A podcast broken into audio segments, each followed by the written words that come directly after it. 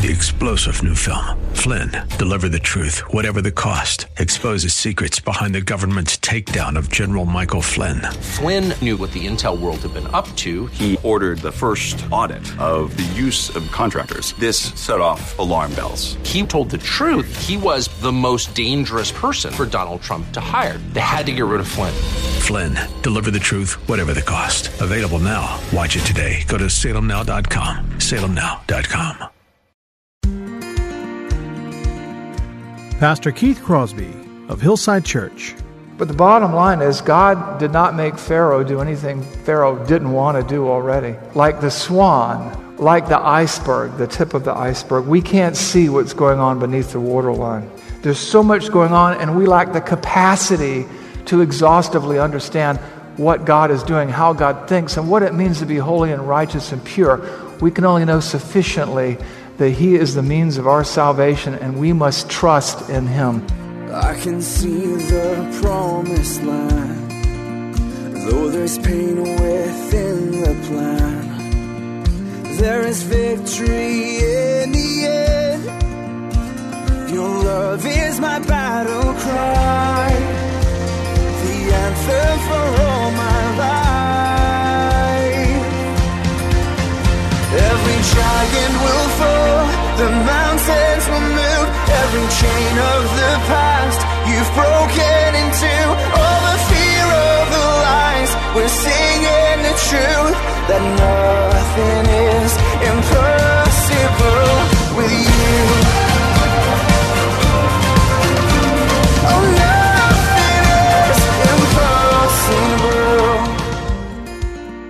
Hello and welcome to the Grace to Live radio broadcast with Keith Crosby, Senior Pastor of Hillside Church in San Jose, California.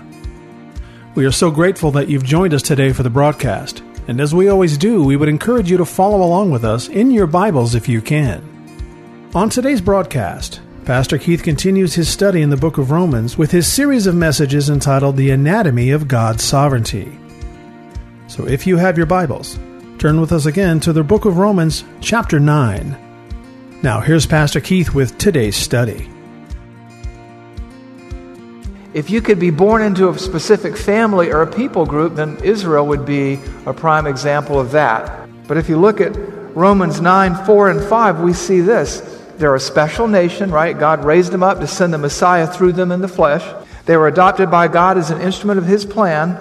They have God's glory revealed to them and all the miracles and the Exodus and everything. They were given the law. They have the privilege of worshiping Him, and they failed. Why? Because it's not up to us, it's up to God. We do not earn our salvation. We do not merit our salvation. The Jewish people largely and mostly rejected their Messiah. And so he begins chapter 9 pretty much in the first eight or ten verses by saying, It's not that the word of God has failed, because not all who are descended from Israel really belong to Israel. And not all the children of Abraham are his children because they are his offspring. This means that it is not the children of the flesh who are children of God, but the children of the promise are counted as offspring. God the Holy Spirit, through the apostles' pen, begins to introduce and explain concepts to the readers in Rome and to us here by extension that are complicated.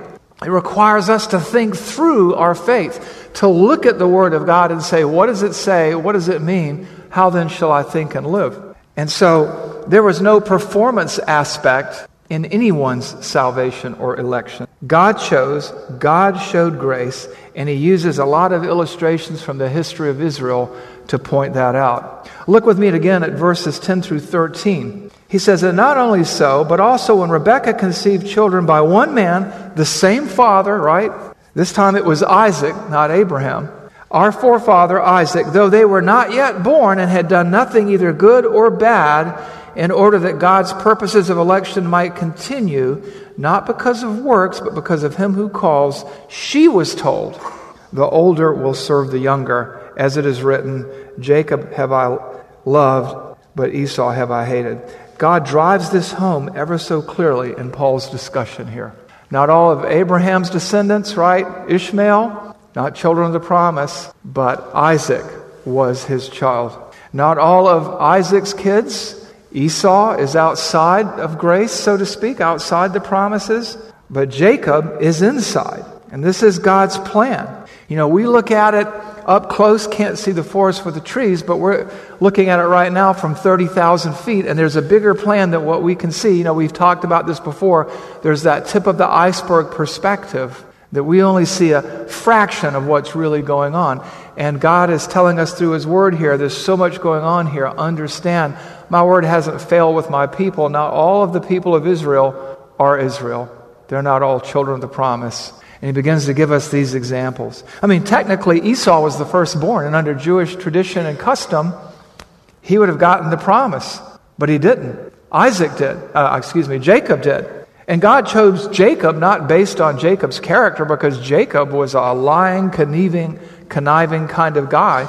But what does God's word say? It says, Jacob have I loved, and Esau comparatively have I hated. And that I made my choice so that my plan of election would continue, not because of works, but because of my will. Not because of their performance, but because of my sovereignty.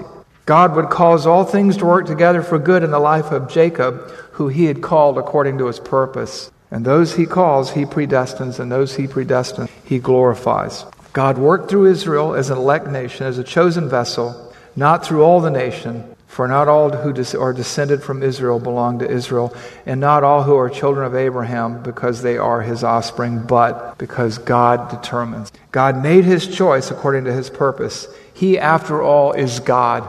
It does not depend on our ability. It doesn't matter how special we are. Nobody's special. We're all the same in that we're all sinners. It isn't about our gifts or our ability, it's about his sovereignty he chose Jacob despite his character flaws. God doesn't rely on us, but He employs us. God chooses according to His sovereign plan.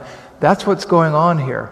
This is the heart of sovereign grace. This is the heart of the sovereignty of God, is that God is in charge of virtually everything that happens. Nothing happens by accident. Everything happens according to His plan. Right down to raising up Israel as a nation among all the nations through whom he'd send the Messiah, saving some of those people. Not all the children of Abraham are really the children of the promise. Not all the children of Isaac are going to receive God's favor. You know, you see this. We obviously talked about this in John 6 64 and 5 that Jesus said, You cannot come to the Father, you cannot come to me unless it's been already granted by the Father. But you even see it in the opening verses of uh, John 1.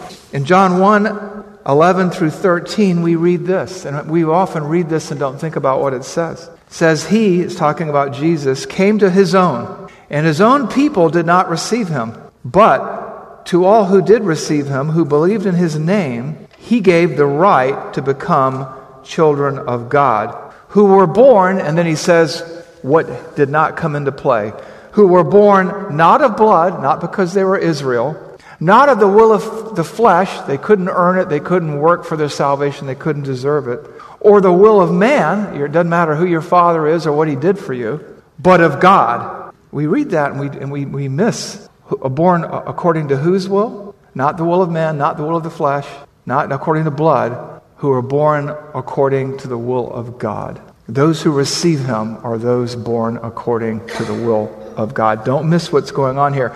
We have an, an abbreviated version of this verse here on 13 here. It says, Who were born but of God. There it is, who were born of God. That's the grammar of what's going on here. He came to his own, and his own people, Israel, did not receive him, but to all who did receive him, who believed in his name, he gave the right to become children of God who were born of God. They weren't born of the flesh, they weren't born of a bloodline, they weren't born because of what their fathers did or didn't do, they were born of God. In fact, when it talks about the election of Israel, the choice of Israel in the Bible, in Deuteronomy 7 7, it makes clear that they were nothing special.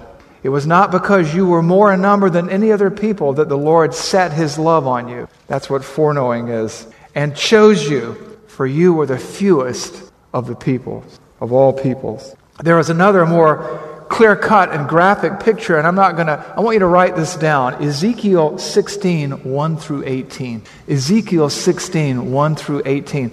As you're wrestling with this and saying, boy, this is hard to listen to, hard to hear, in this part of the passage, it is a picture, it explains God's basis for his choice of Israel in extraordinarily graphic language that is not going to be up here on the screen.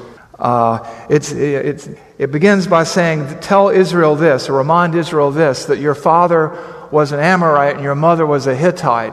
And when you were born, they threw you into the field and you wallowed there in your blood and your cord was there and you hadn't been washed and you hadn't been rubbed with salt. And as you just wallowed in your abandonment, I passed by and I looked at you and said, Live. And that was it.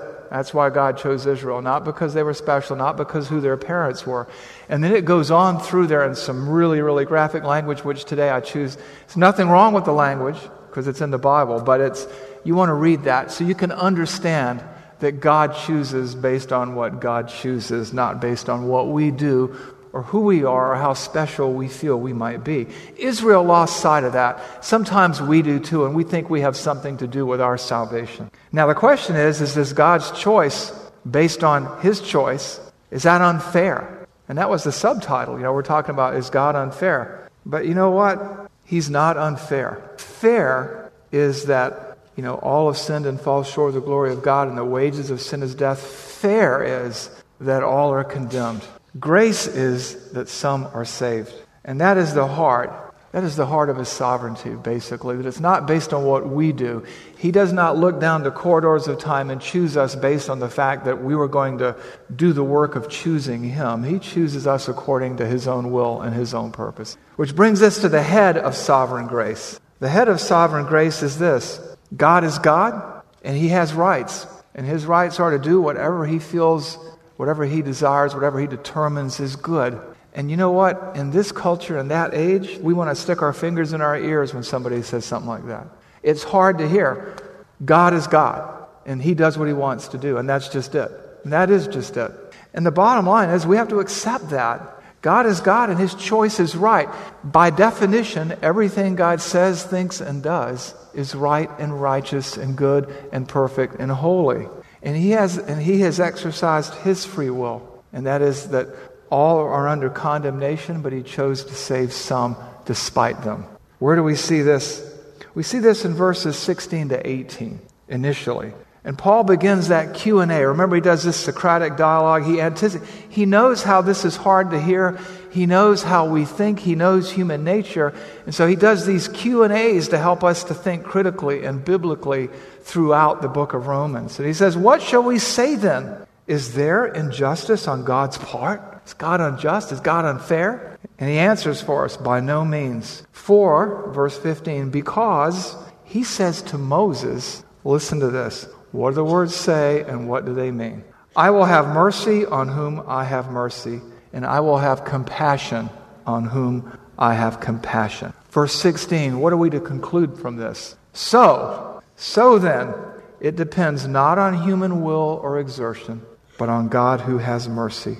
He gives a second example, verse 17. For, because Scripture says to Pharaoh, for this very person, for this very purpose, I raised you up, that I might show my power in you, and that my name might be proclaimed in all the earth. Another conclusion in verse 18 So then, he has mercy on whomever he wills, and he hardens whomever he wills. Now, I know for some that's hard to take because you've never been taught that. I mean, how many of you have heard four or five sermons on Romans 9 in your life? Right? Okay. How many of you have heard one sermon on Romans? Okay. How many of you haven't heard sermons on Romans 9 before? Yeah, well, this is hard. People, it's not fun to teach, but it's right to teach and it's good to teach. And here we have the thought process behind God's sovereignty. That's his divine prerogative, that's his godness. He is God. And he's going to do what he's going to do. And it's hard for us to grasp because we don't have the capacity. We don't have the random access memory. We don't have the RAM. We don't have the hard drive space we don't have the processor speed to bring all this in and to understand it exhaustively, but we can understand it sufficiently. One commentator noted the human the natural human response is to assert that God was unjustly arbitrary in choosing one over the other, Jacob over Esau, before they have the opportunity to trust or reject him or to be obedient or disobedient. That natural response, however, is tantamount to saying that there is injustice with God. So Paul asks rhetorically if, if we have the right to accuse God of being unjust. Is, are any of us suitable to pass judgment on God's action or his thinking or his thought processes? I don't think so. Now, Paul understands this, and so he does this Q&A. He understands that we only see the tip of the iceberg. But what he's pointing out to us is that God, in his wonderful mercy and grace, when it comes to your salvation and mine, leaves nothing to chance. Nothing. It doesn't depend on anyone or anything other than God. God doesn't depend on human nature, on human fickleness, or on human effort. He is sovereignly and perfectly so, right down to the finest detail. Verse 16, so it, then it doesn't depend on human will or on, ex, on, or exertion, but on God who has mercy. Somebody goes, Well, where's the freedom in that? Well, let me tell you where the freedom is. Imagine if your salvation depended on someone else's human initiative like mine. Imagine if my salvation depended on you, or your salvation depended on someone else here. And think of your salvation. I remember the moment where I embraced Christ. I was overwhelmed with my sense of sinfulness. And not everybody has this dramatic moment, but how many of us raised our hand and said, Holy Spirit, come now and break my heart, open my eyes to my sin, and crush me before a holy God? And nobody did that because we were on a path to destruction. There's none righteous, no, not one. There's none who seeks for God. There's no fear of God before their eyes. And so God sought us. Thankfully, He did not leave our salvation to human agency. God thankfully exercises divine prerogative, His rights as God and creator and owner of the universe, and He does what He does according to His will. Verse 17 For the scripture says to Pharaoh, For this very purpose I have raised you up that I might show my power in you, and that my name might be proclaimed in all the earth. So then, verse 18, he has mercy on whomever he wills, and he hardens whoever he wills. Isn't that what the verse says? I mean, it's just hard to read.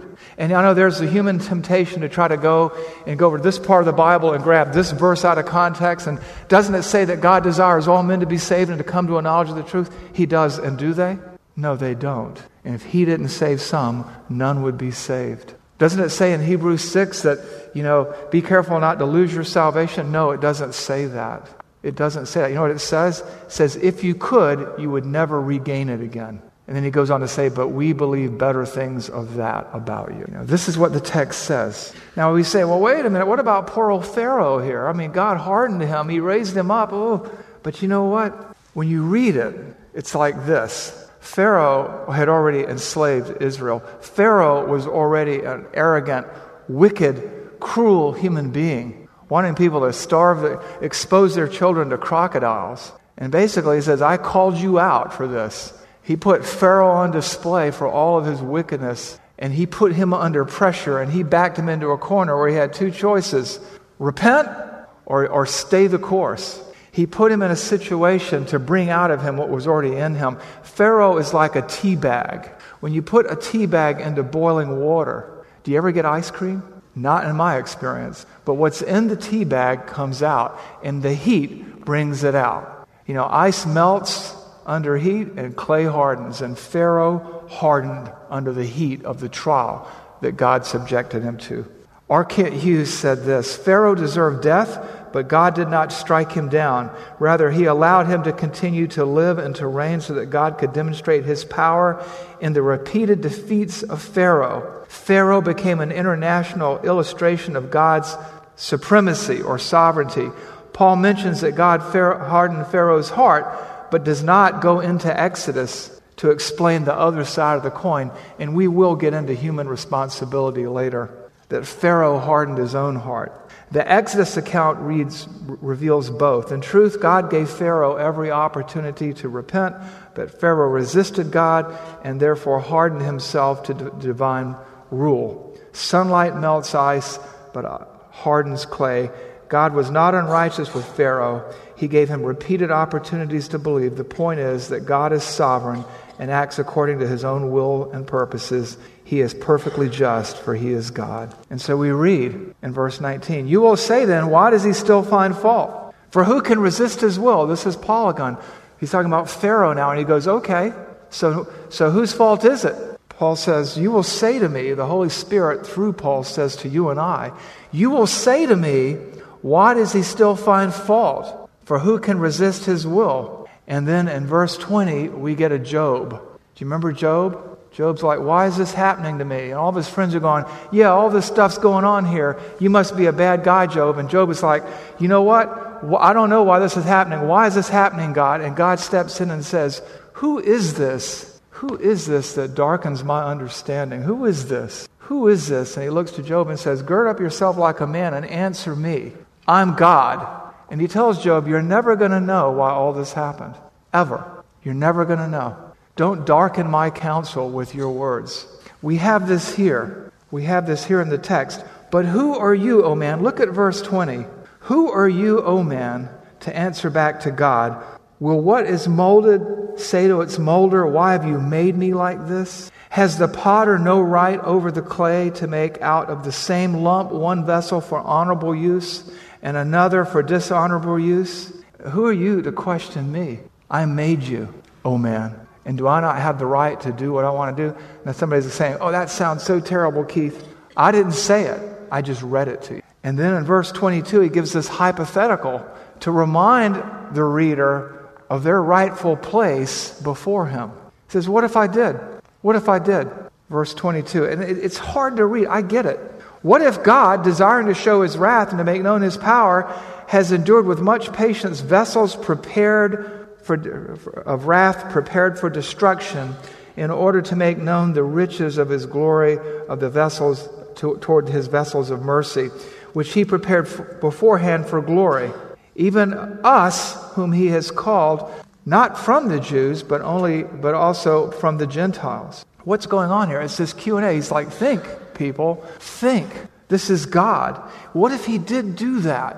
Would you reject his salvation? Would you reject him? He's like, he's God. He can do what he wants to do. He can harden who he wants to. He can have mercy on who he wants to. He can have compassion. And he's chosen to have compassion on you. Will you answer back to him? Why? And then he reminds the, the readers in Rome, you know, you Gentiles weren't his chosen people, but he's chosen some of you anyway. He's chosen us. And so he's reminding them of what is true that God is sovereign and that we're, able, we're seldom able to see beyond our own circumstances. It's like we're a musical note in a concerto, and all we can see is the measure that we're in, but we don't see the other thousands of notes out there, and we don't know where the piece is going, but God does, and He's sovereign over it. And He has raised us up for such a time as this to participate in His redemptive plan, to be recipients of His sovereign grace because He chose to, because He's God and we're not. And so He says, What if? What if God? What if God was, as you charged, unfair? What about you? But the bottom line is, God did not make Pharaoh do anything Pharaoh didn't want to do already. He didn't do that. It's again like, like the swan or like the iceberg, the tip of the iceberg. We can't see what's going on beneath the waterline. There's so much going on, and we lack the capacity to exhaustively understand what God is doing, how God thinks, and what it means to be holy and righteous and pure. We can only know sufficiently that He is the means of our salvation and we must trust in Him. I mean, should we be displeased at the way that God has gone about our salvation?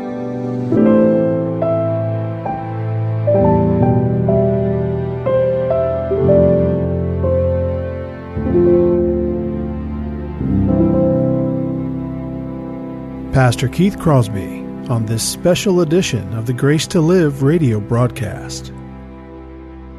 Hello, everyone, and thank you for listening today.